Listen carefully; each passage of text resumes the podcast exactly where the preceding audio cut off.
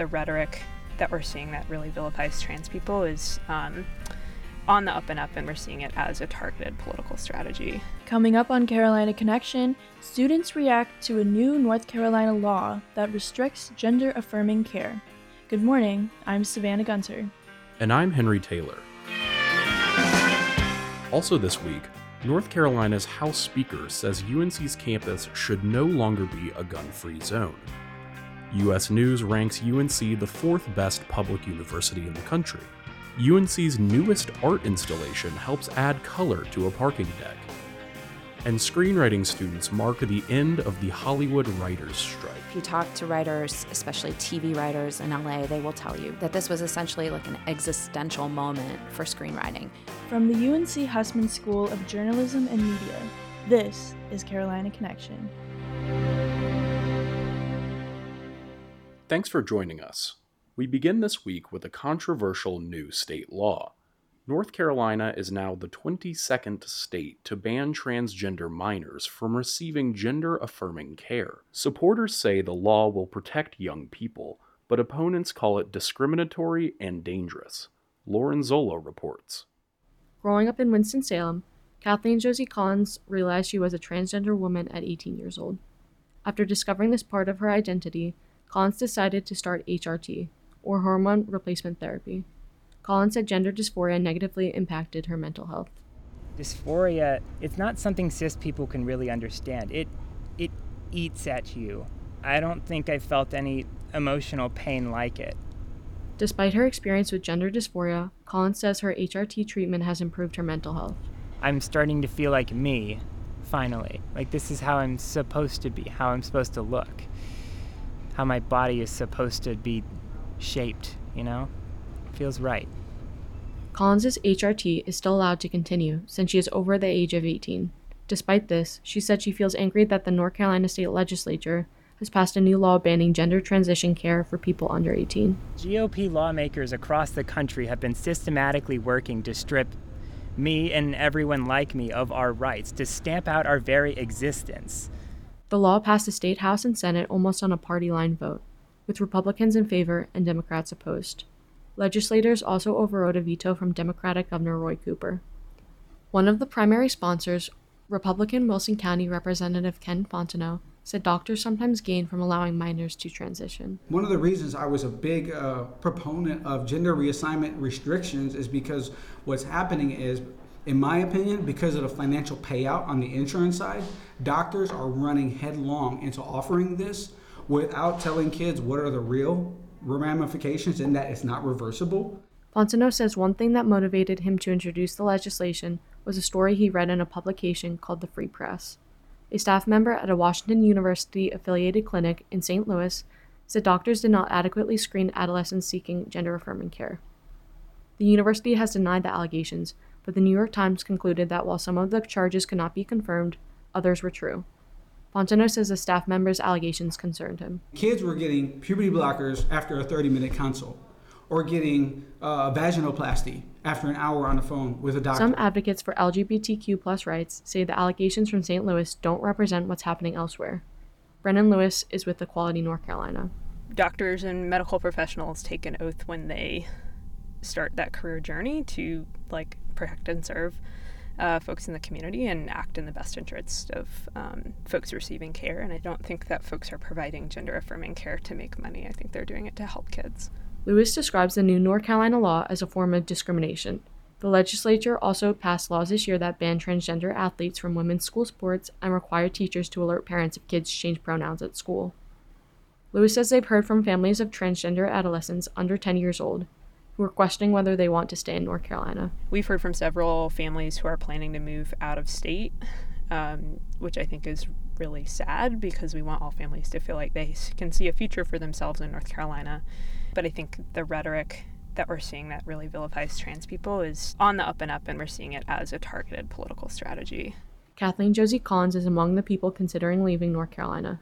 As an LGBTQ person, she says the new laws are affecting her mental health and she disagrees with those who say doctors don't screen people before starting gender affirming care. They make you jump through a ridiculous amount of hoops to get what you need. Always. Like you have to go to go to a therapist and they have to talk to you for a while and they throw all sorts of curveballs at you to try to disprove that you're really trans. Collins adds that as much as she hates the challenges and oppression that come with being transgender, she wouldn't change anything about her identity. She says for her, gender affirming care is life saving. In Chapel Hill, I'm Lauren Zola. Now, on to another political debate related to the gun violence on UNC's campus this semester. After the killing of Professor Zijie Yan and a second lockdown 16 days later, UNC students are calling for gun restrictions. But North Carolina Speaker of the House Tim Moore has a different idea. Anthony DeHart has more. After students from Young Democrats, Students Demand Action, and March for Our Lives demonstrated at the legislative building two weeks ago, Republican House Speaker Tim Moore voiced his opposition to gun control legislation and went a step further by suggesting that UNC would be safer if students and other people could carry guns on campus. And I have a son who's a student at UNC Chapel Hill, so this is very personal. A uh, couple couple questions about that. One, of course, is is that the campus is a gun-free zone. And so a number of students have said, why do they have to be unarmed when there may be when, when there's clearly a way that bad guys can get on the campus? So so you know it's it's a gun-free zone, and that clearly is not working. North Carolina is one of 17 states that prohibit guns on college campuses altogether. Moore would like to change that. He says more guns on campus would make students feel safer. You're not just going to snap your fingers and get rid of guns. That's not reality. Criminals are going to have guns. Uh, and the best the best deterrent against a criminal with a gun is a good guy with a gun. For some students on campus, that argument doesn't hold much weight. Samad Rangunwala is a public policy student at UNC and an opinion writer for the Daily Tar Heel. He wrote about Moore's remarks. Anybody with an ounce of sense can immediately think through what more guns during like an active shooter situation on campus or like somebody pulling a handgun out on campus would immediately do. I haven't had anybody be able to tell me like how a good guy with a gun actually works. Rangunwala says that more guns won't help. In a situation like that where nobody knows what's happening, nobody knows who's the who's the suspect is, nobody know who's like a bad guy with a gun versus a good guy with a gun. The only thing that's going to happen is you're going to have more people getting killed and more people getting hurt. Um, in like the crossfire. On Friday, September 15th, Students Demand Action organized a walkout from classes centered around healing from the two lockdowns.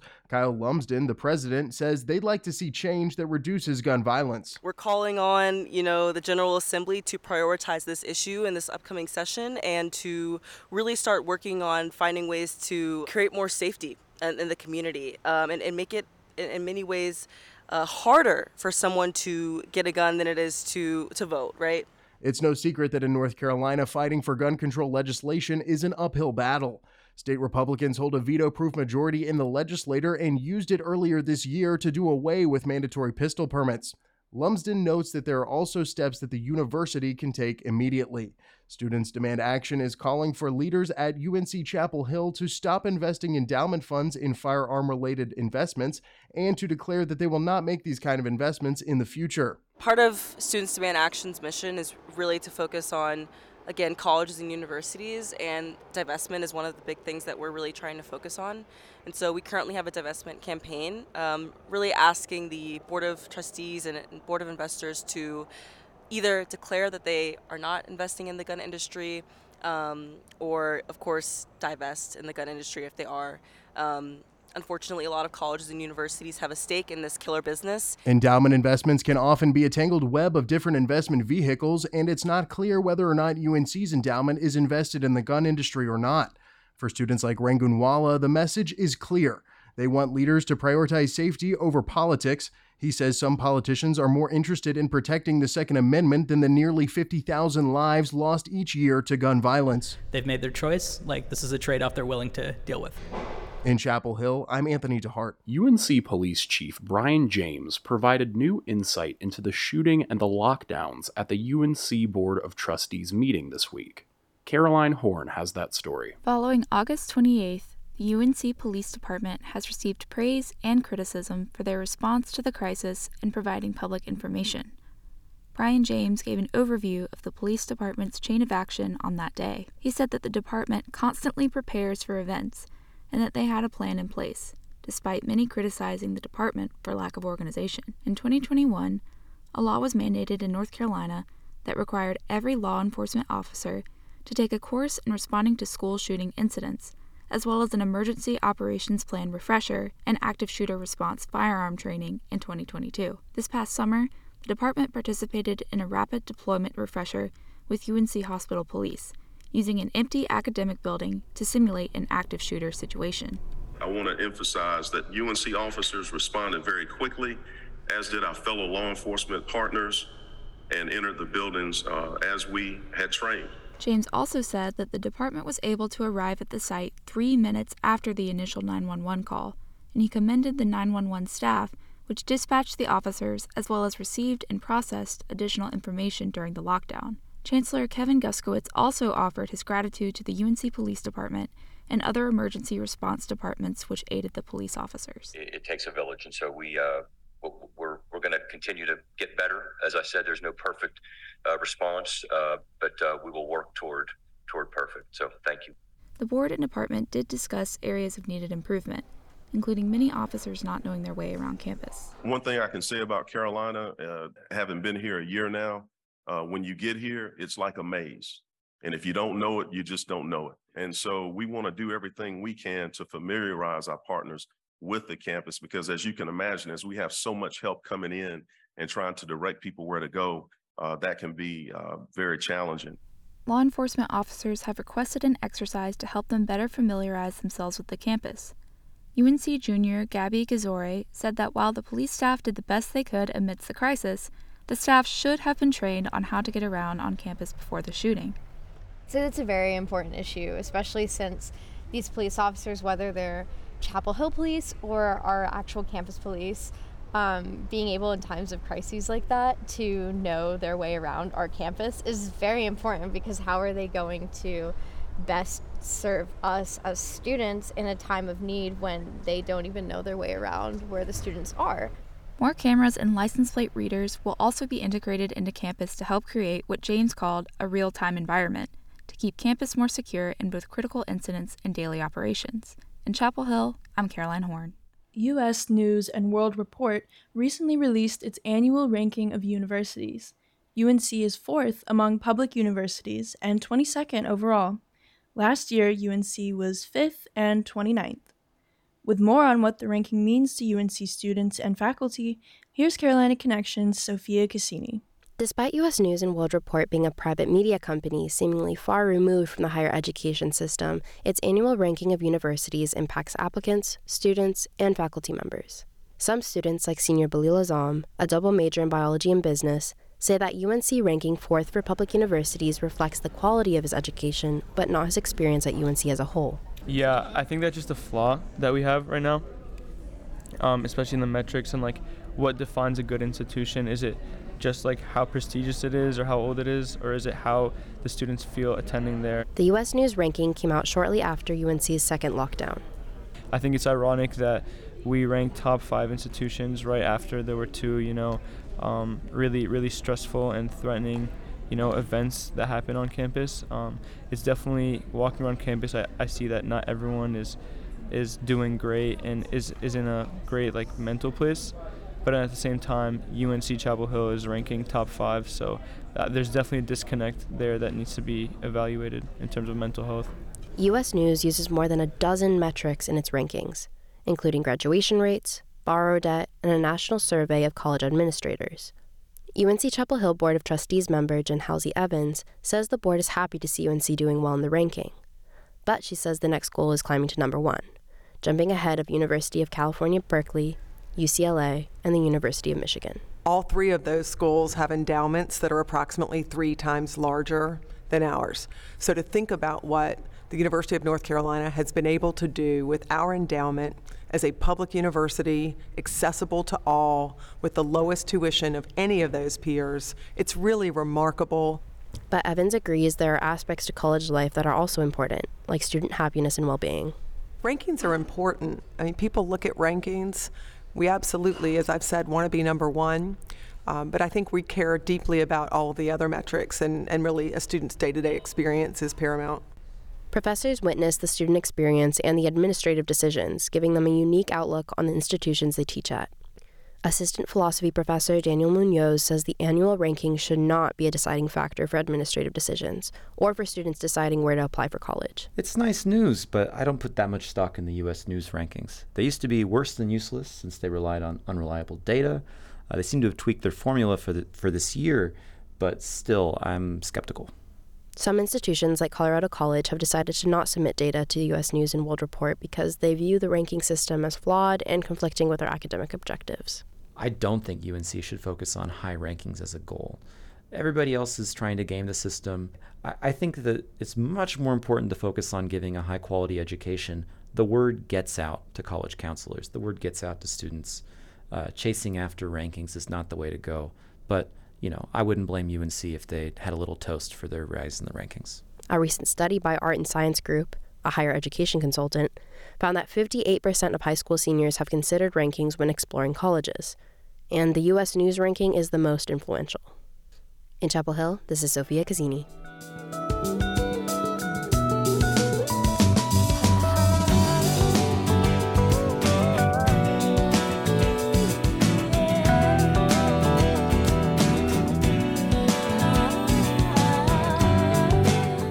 You're listening to Carolina Connection, UNC's student produced newscast.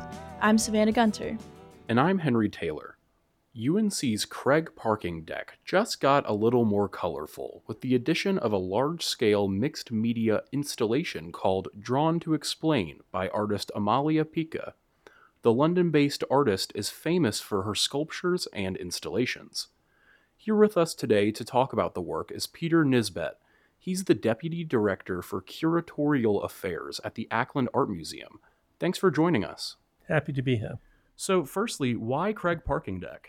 Well, I was not part of that decision, but as I understand it, early on, uh, after the expansion of the deck, uh, there was a decision to be made about the facade of the deck, whether to spend money on a on cladding, or would there be another answer that would be more interesting for the community and for our commitment to art?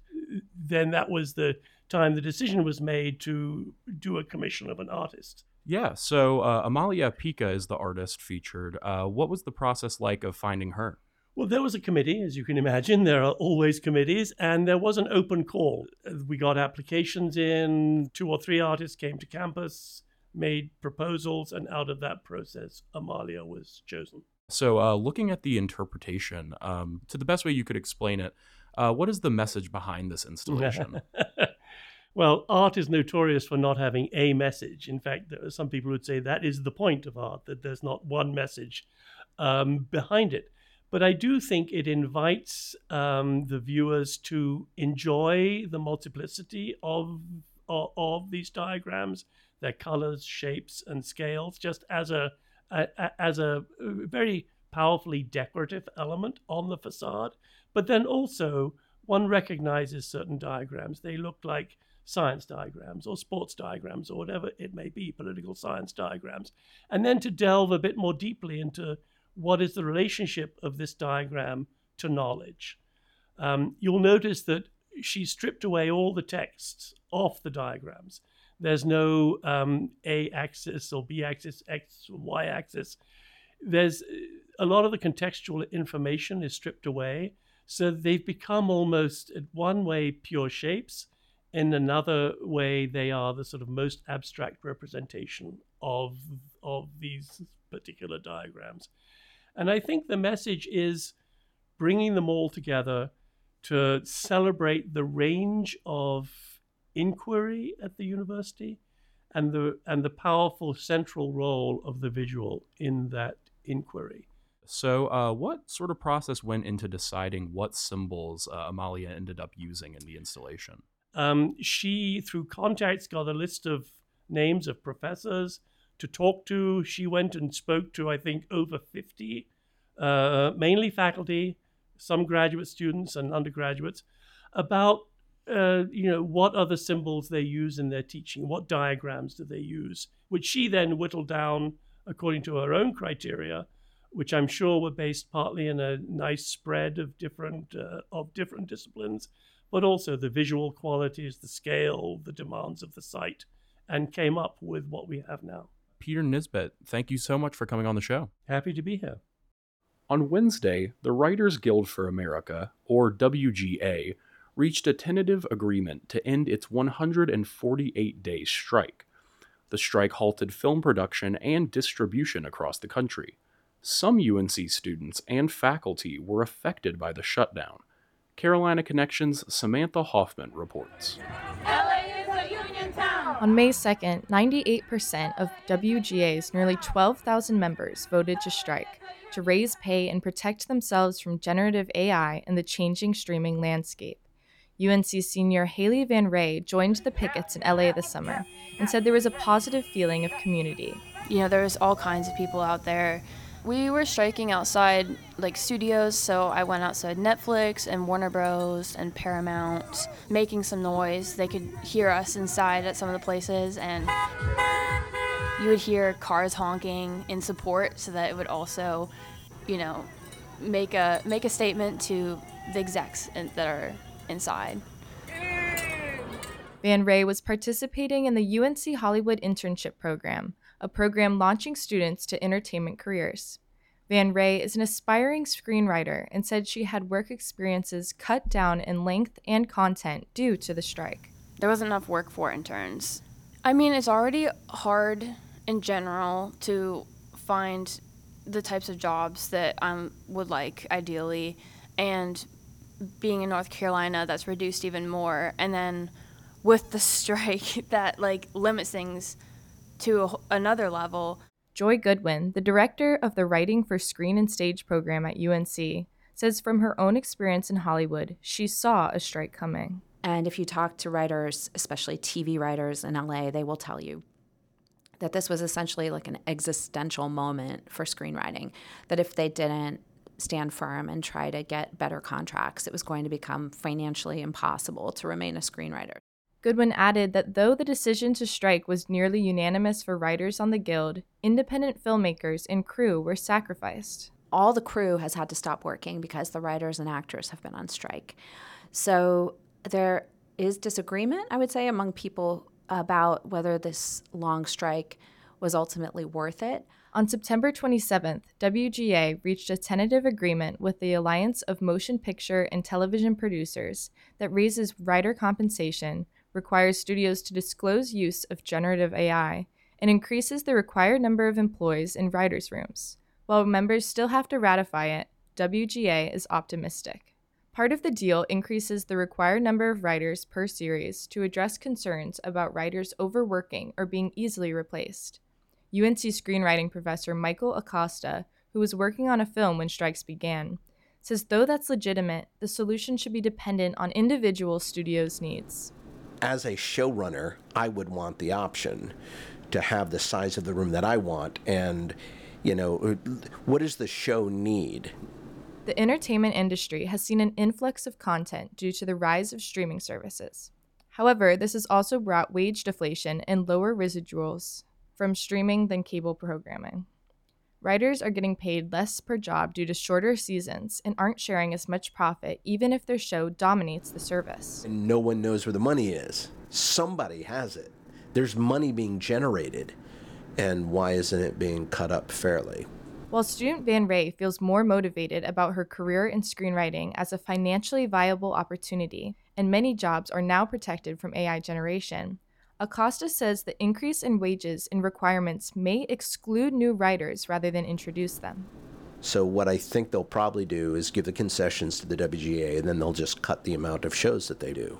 In aggregate, we may lose, you know, writer positions because of that, which sucks.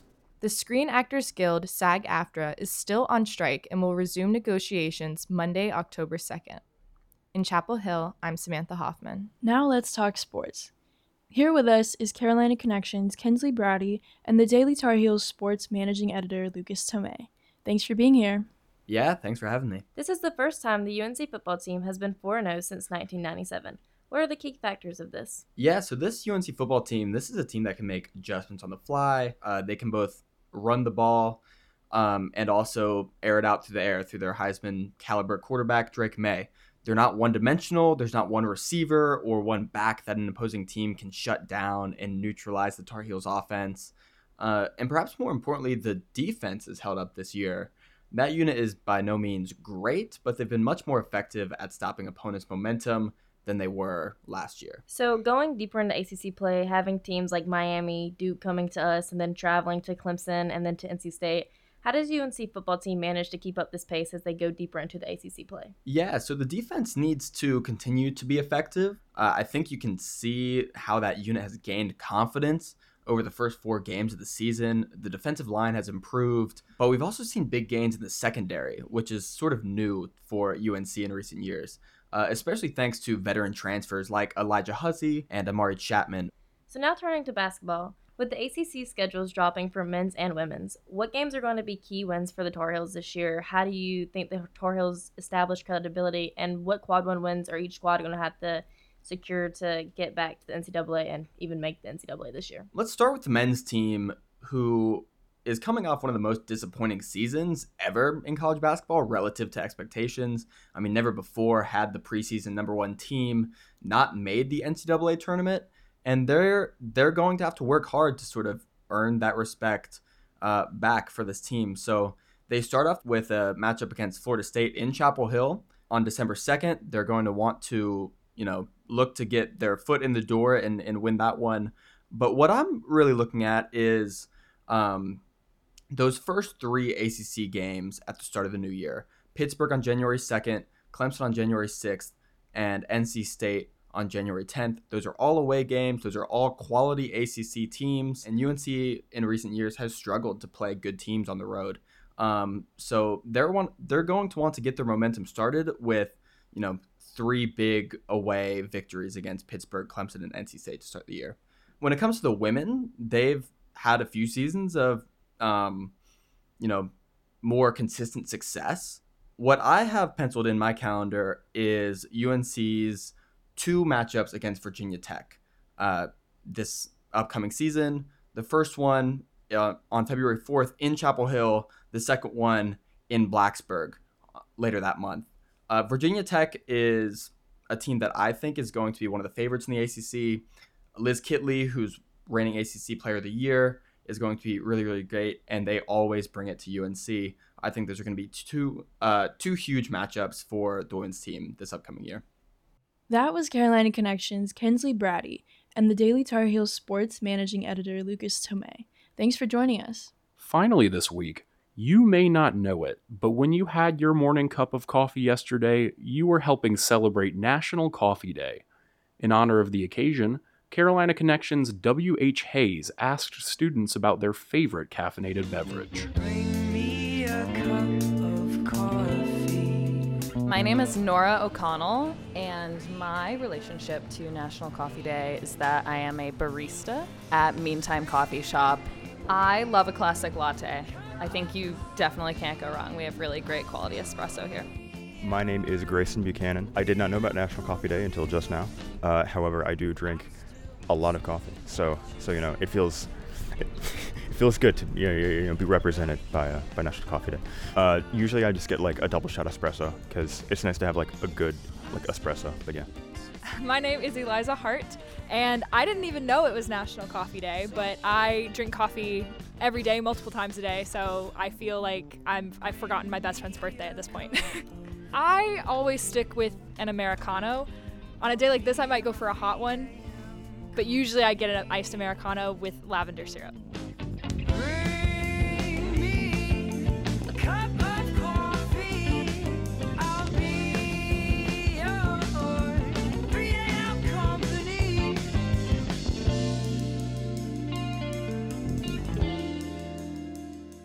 And that's it for this edition of Carolina Connection, a production of the UNC Hussman School of Journalism and Media. Our technical director is Kevin Paris. I'm Savannah Gunter. And I'm Henry Taylor. You can hear more of our stories at carolinaconnection.org or wherever you get your podcasts. Follow us on Instagram and X at UNC Connection and on Facebook at Carolina Connection. Thanks for listening.